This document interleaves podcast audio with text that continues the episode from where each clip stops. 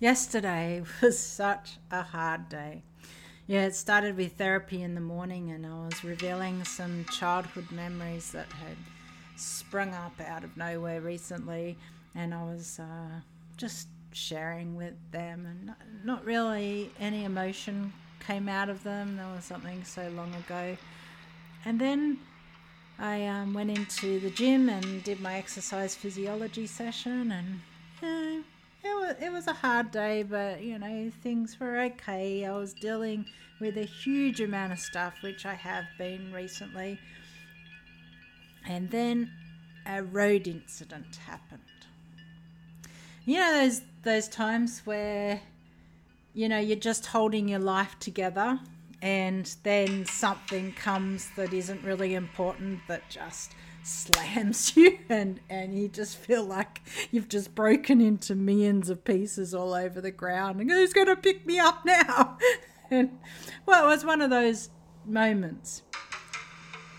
And on this um, incident on the road which fortunately turned out very safe as i was in a merged lane and the car beside me I was in front of, but he didn't want to let me in.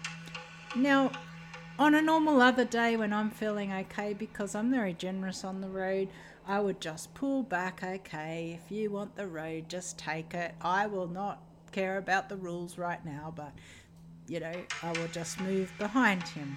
We we're both travelling at 80. He started to speed up.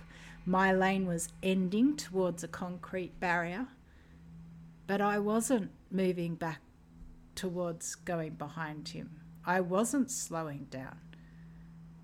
What was I doing? I was playing chicken almost with him on the road, if we want to look at it like that, other than uh, we're both going in the same direction. But his lane continued, mine didn't. In those few seconds, this rage just came from my belly, up my spine, through my heart, and out my ears and my eyes and my mind. if there's any day that you will see smoke coming from my ears, it would have been that day because I've never felt rage like anything like this before. I haven't really felt angry in my life when times where I should have been angry at people that have abused me. And as the concrete barrier was coming up, it wasn't really what this guy was doing to me. It was because I was being trapped in a corner again. And I was just talking about, as a young child, being trapped and ha- being vulnerable and having nothing that I could do to stop it. And so this rage came up.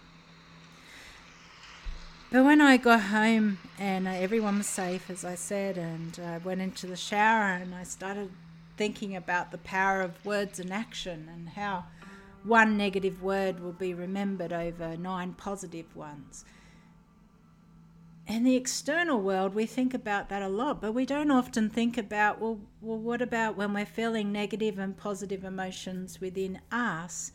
How do we change those negative emotions to positive ones?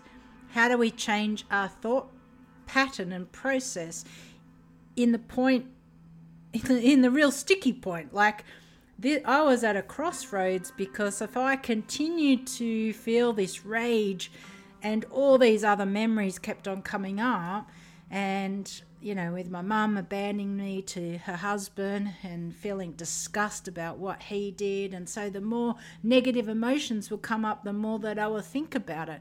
And I, I needed to change my thought pattern, change what was going inside, internally inside me. And in five minutes in that shower, I did it. Five minutes it took.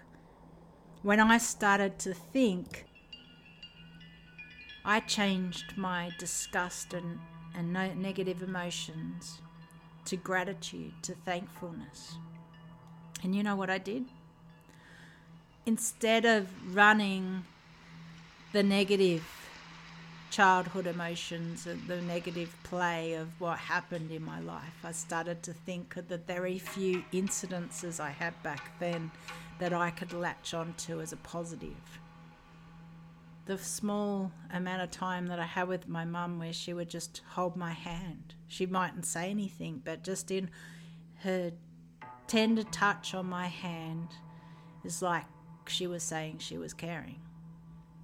And when she called me Liz, I, I just, I would grab my heart with two hands and I would feel this love for her and I would feel gratitude and so, the power of our eternal internal words and what we do with them changes our emotional response. Right then, I changed my emotional response, and rage has not come back today. Disgust has not come back today.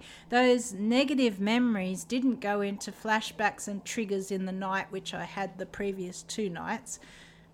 I changed my thought pattern round to a positive.